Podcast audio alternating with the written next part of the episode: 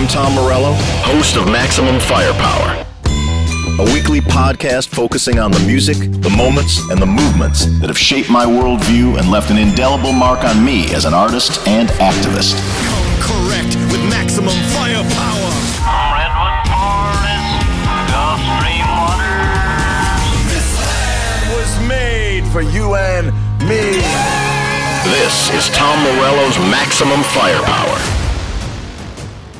I'm Tom Morello, and welcome to Maximum Firepower. I am joined this week by brother Wayne Kramer of the mighty MC5, the Motor City 5, and Chris Dose, Chris number two of Anti Flag.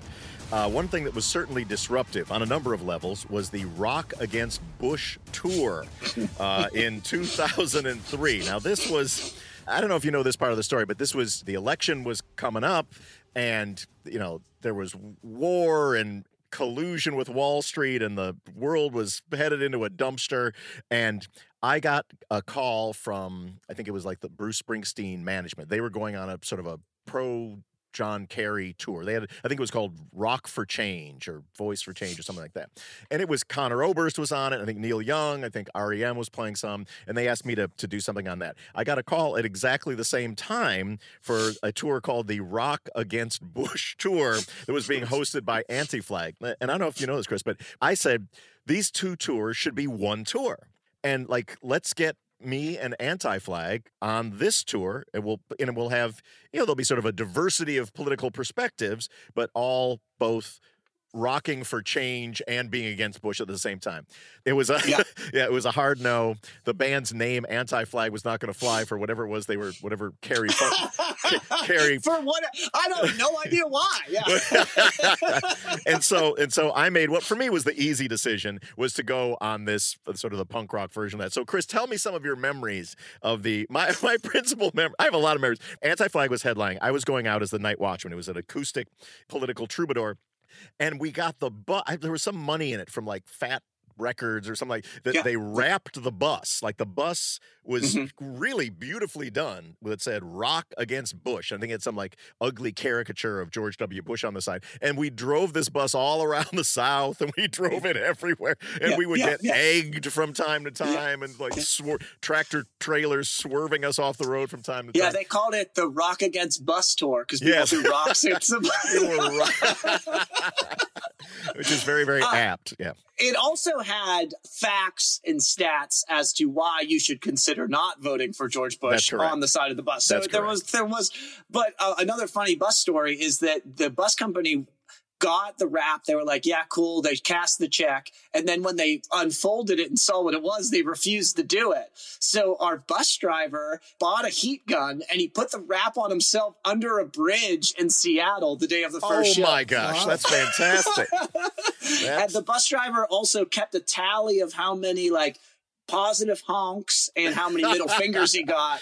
and what was what and was the ratio? There were more middle fingers, so we were pretty convinced we were going to lose. Yeah, yeah, yeah, yeah, yeah, yeah. That was that was the straw, the unofficial straw poll that. Uh, uh, but it's also where that that amalgamation of the Rock Against Bush stuff is where I met Wayne when we went to the Iowa caucuses together and Mm-hmm. Scott performed. At, Goodstein. yeah, Scott yeah, Goodstein, Scott who's, Goodstein, yeah, who's- who went on to do incredible stuff for Barack Obama Yeah. and and. He ran the uh, digital. He, yeah, he ran the digital campaign for Barack Obama and was involved in Yeah. Bernie's campaign as well. Yeah. but yeah, I mean, ultimately, I think that why it was really important to have us involved, the three of us that are on this conversation, is because it wasn't our first forte into politics. And what I found, maybe the most fatal flaw of that whole thing was we didn't prepare people for failure. And Bush was kind of the beginning of what we're seeing now, where people are hitching their wagon to presidents so fervorously. And it really doesn't matter to you and I who the president is. And especially those that have an empathetical compass where you're trying to lift up those that are most vulnerable. They're still vulnerable regardless of if it's Biden or Trump or regardless of if it's Bush or Kerry, et cetera, et cetera. We're trying to minimize that damage with our actions, which is why we do these things and why we do get involved in a process of voting. But it's not where the activism begins or ends. It's just a a part of it.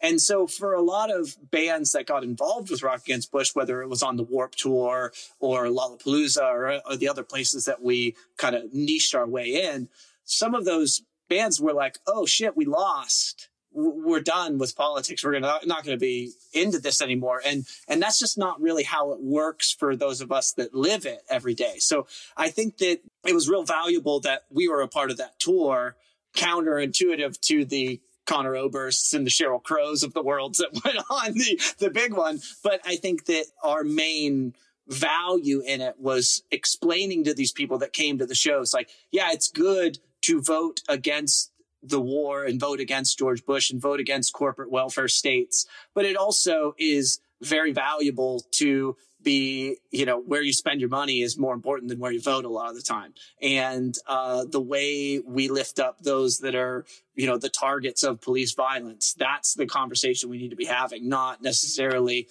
I voted for Joe Biden, therefore I'm going to wear his t-shirt around and fucking put a sign, a, a flag from my house. Like that's fucking ridiculous to me. Po- politicians are not celebrities. And if they are, they should be knocked off their pedestal one of the, the most memorable parts for that tour was, you know, this was a punk rock audience. This is an anti flag audience. So the age, there's 15 year olds to whatever year olds who are fervent fans of punk rock music. Some of these fans have heard have heard of a band called Rage Against the Machine.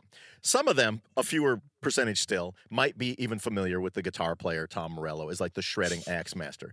None of them, zero percent of them, are ready for that guy to come out there with an acoustic guitar and with his rich milk chocolate baritone voice sing them some folk songs. Let me tell you that. Yeah, you, you didn't. You didn't have a song out. You just. I, you didn't have an album. I didn't anything. have an album out.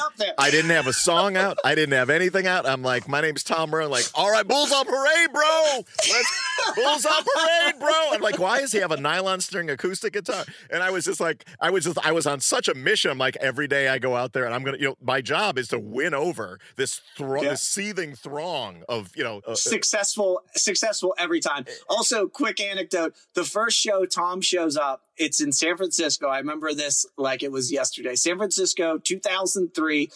Tom walks in with his guitar, raises his hand while we're sound checking there's a cab out front that needs paid. I don't have any money. I totally remember that. I totally remember that. And and and the tour and the tour ended ended ingloriously as well. As I just it's just like on a dark Pittsburgh street on a dark Pittsburgh hill. I like got my bag out of the out of it was like rolling up there, and, and I looked over my shoulder and said to you guys, and he was never seen again. Yeah, the, the the bus driver closes the door as Tom says, and he was never seen again. And we just drove off, and I was like, I really hope we see him again. that was brilliant. That's that super funny. So, all right, so so so I want to uh, sort of from the if you could each just relay because sometimes people are like, what's the point? Like, what's the point? And I know that you run. I'm running into people every day at the pre-pandemic at the grocery store where people say the music was impactful to them. It made them become a, a public defender. It made them become a brick throwing anarchist. It made it opened their mind to look at it to consider anti-racism as something they might engage with. But I'd like to talk about like sort of specific concrete victories that you have been mm. involved in as someone involved in a protest band? Wayne. We formed a political party. It was about 50% in jest because we weren't all that serious. But the Black Panther Party, Huey Newton said there needed to be a white group in the white community that does parallel but separate work. And we said, that's us. And, you know, we had weapons and we embraced a militant stance. And someone bombed the CIA office in Ann Arbor, Michigan. I didn't set a bomb. I don't know any bombers. The FBI indicted uh, and arrested three of our members John Sinclair, White Panther Minister of Defense Pun Plamondon, and a third man, um, Jack Forrest. And they said they had phone conversations of them talking about dynamite. When we got to federal court in Detroit, we asked to see the warrants for the wiretaps to tap our phones. They said, We don't have to show you the warrants. It's the national security. We're not going to do it. So Judge Damon Keith threw the case out. The U.S. Justice Department appealed the case to the Sixth Circuit Court of Appeals in Cincinnati, who sided with us again that the government had to have a warrant to tap our phones. Again, the Justice Department, the Mitchell Justice Department, um, appealed, and we went to the United States Supreme Court. And our lawyer, uh, the great Arthur Kinoy, the labor lawyer, argued in that if a sitting president could, by decree, order the wiretaps of citizens, who knows? He might wiretap his political rivals, never realizing that that exact thing was happening right up the street at the Watergate headquarters of the Mm. Democratic Party. Mm. Kinoy made a compelling argument to the justices, and we all sat back and waited for the decision. On the Monday, the decision would come down. Everyone kind of felt like the White Panthers were going to win this, you know, that uh, it was clearly violated the Sixth Amendment. On the Sunday night before the Monday, the plumbers were caught taking the bugs out of the Watergate Democratic headquarters because on Monday they would be illegal. So, this rock band from Detroit and a bunch of crazed poets brought down Richard Nixon. I put, Wow. I put a Fender Stratocaster up his ass. That's a great Yeah, story. I didn't know that, Wayne. That's great. Yeah. Yeah. And now you're going to ask me to follow that? uh, I mean, that's incredible. And, you know, looking at this conversation generationally, a lot of anti flags activism has occurred in a post Patriot Act world. Those wiretaps, all of that stuff is completely legal now on the basis of conspiracy. Yeah. And so I think, I think that, you know, uh, like, again, going back to my family, you know, my cousin is in jail for cocaine right now on conspiracy charges through the Patriot Act because they wired they tapped all their phones together. And it's it's incredible that a lot of people don't recognize that when they pass these things in the interest of national security, I'm using air quotes here for for the listeners at home, it has turned into domestic policy. And um, I think that in line with the Patriot Act, the, the greatest accomplishment of, or one of the greater accomplishments of anti flag is that there was a little known provision in the No Child Left Behind Act that gave military recruiters access to high school students' records. And when we went to high school, there was a little card you got and you filled that out if you wanted the military to have your information. This automatically did it, and you had to opt out from giving the military your information. So we partnered with uh, Jim McDermott, who was a congressman from uh, Seattle, and that's we we challenged that provision, and we're able to get it overturned with a lot of cool activism. He had a photo of anti-flag in the Capitol, and he was like, "They look like weirdos, but they have a good thing." You know? Right on, right on. yeah.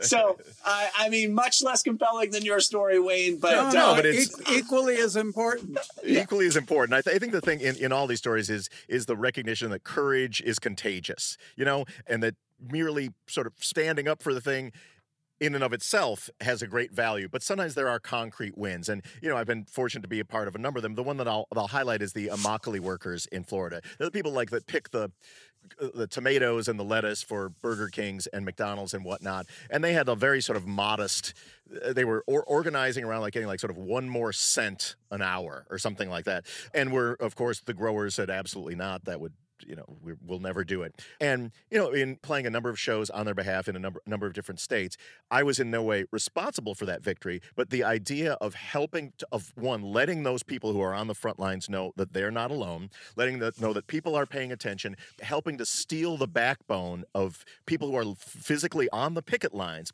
You know many of them had never heard of any of the bands that i was in but like here's a guy from los angeles who's come here to be here today because he cares that we make another cent an hour, you know, it does help put wind in the sails. And we won, and we won, and they got everything they wanted, and they won. It was through their perseverance and their fight, but being able to one shed a little bit of a light on it with with the the people who listen to my music, but also of being shoulder to shoulder with people who are working on a daily basis who do not have podcasts and who do not have access to recording studios and things like that Mhm. is is in and of itself a worthwhile endeavor.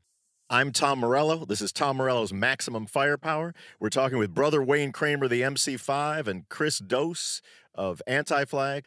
I want to talk for uh, a little bit about Jail Guitar Doors. Wayne, tell tell us what Jail Guitar Doors is and how the Clash wrote a song about you. Well, in the 1970s, after the MC5 imploded, I lost my way and uh, fell in with a crew of uh, unsavory characters and thought I was a gangster, thought I was uh, going to sling drugs and I was going to make a lot of money. And of course, uh, you know, as a gangster, I'm a total failure and I, I'm not a killer and uh, I'm not a hustler and uh, I'm not tough. And the judge didn't see it that way. And so he gave me a four year prison term. While I was locked up, this new music emerged punk rock. And this band in England wrote a song called Jail Guitar Doors that chronicled my misadventures with the police and a couple other fellow musicians, uh, Peter Green and Keith Richards. And I thought at the time, you know, when I got out of prison, everyone said, well, you know, the, the Clash wrote this song about you. I thought it was terrific. You know, it was a great show of solidarity from some brother musicians that I didn't even know and didn't think much more of it.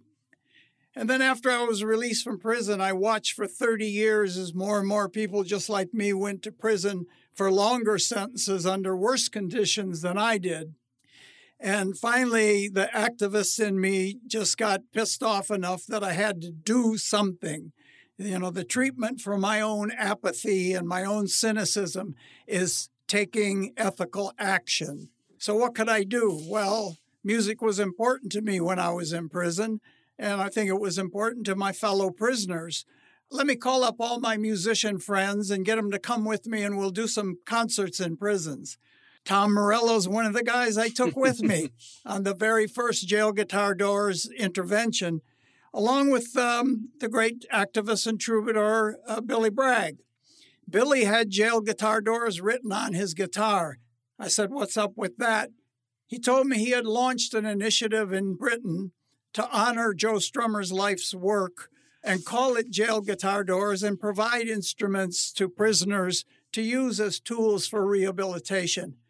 The more we talked about it, I decided this was exactly what I was looking for. And on that same day, 11 years ago now, we launched Jail Guitar Doors USA.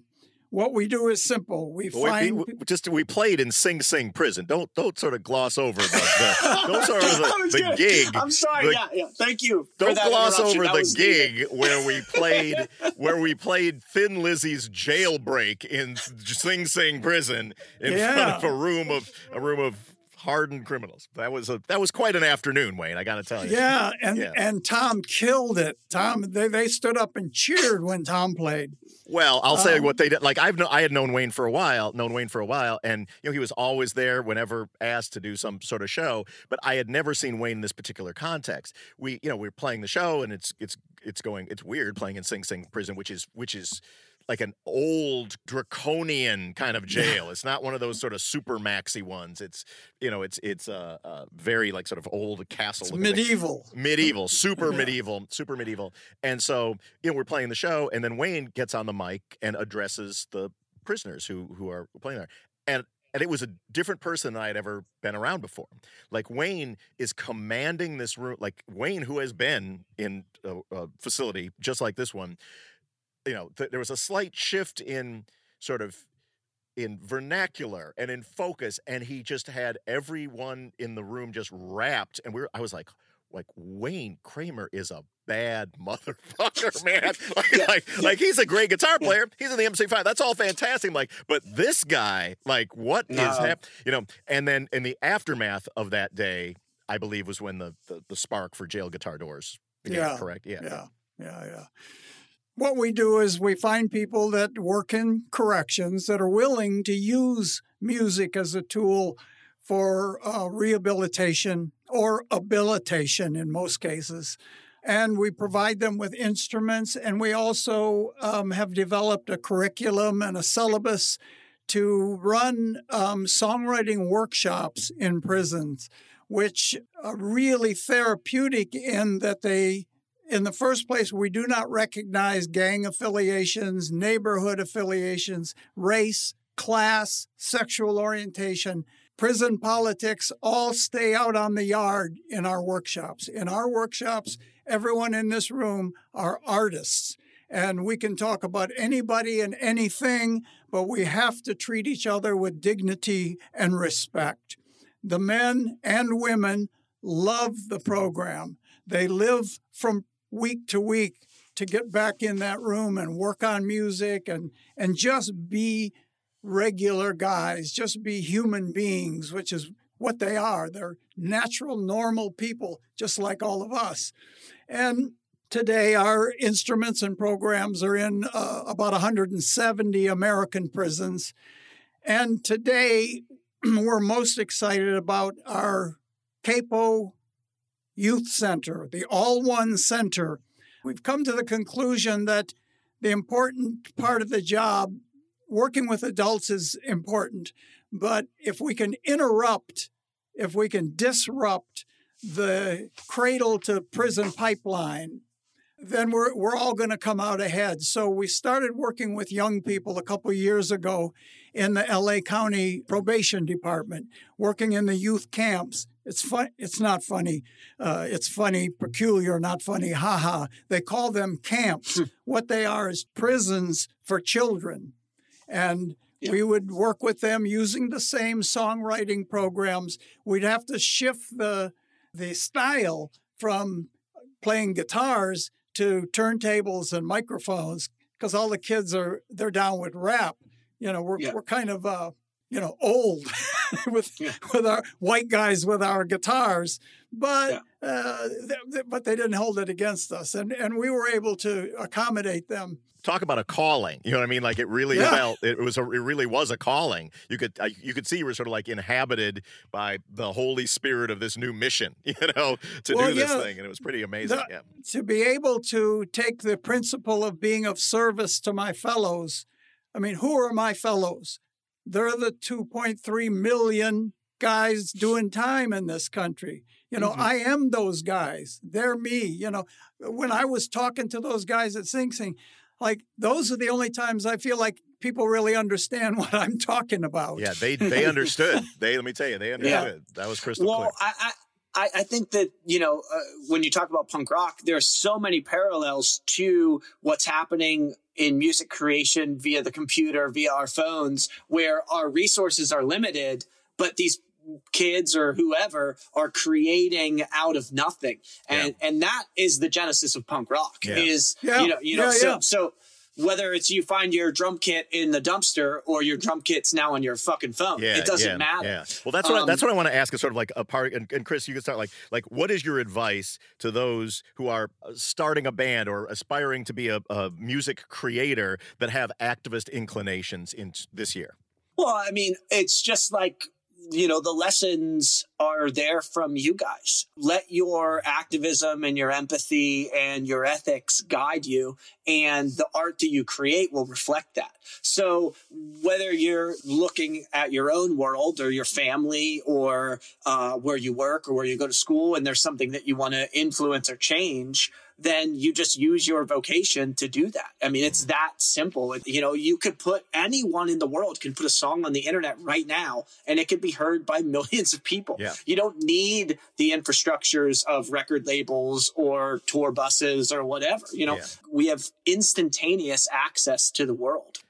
And the last thing I want to say to Wayne is don't sell your guitar too short in those studio sessions because we had a recent session with some hip hop artists and I was playing a riff and someone recorded it and they're sending files to each other through the air and it comes back it doesn't sound like the guitar that i played yeah. but it's but it's you're sick, in there so, but you're in yeah. there exactly. but you're no, in there the somewhere. guitar yeah. still has a still has a place in it all sure of course yeah sure. yeah yeah sure. And, we're, not, we're not going quietly and, yeah, yeah. into that talk. Right? No, we are not. No, we are not. I still have a feeling that the best guitars have yet to be played.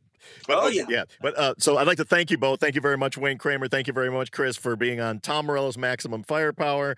The world isn't going to change itself. Uh, that's up to you. So until next time, take it easy, but take it. Let foes of justice tremble. This has been Tom Morello's Maximum Firepower. Hear this episode again or listen to past shows right now on the SiriusXM app. Search Maximum Firepower.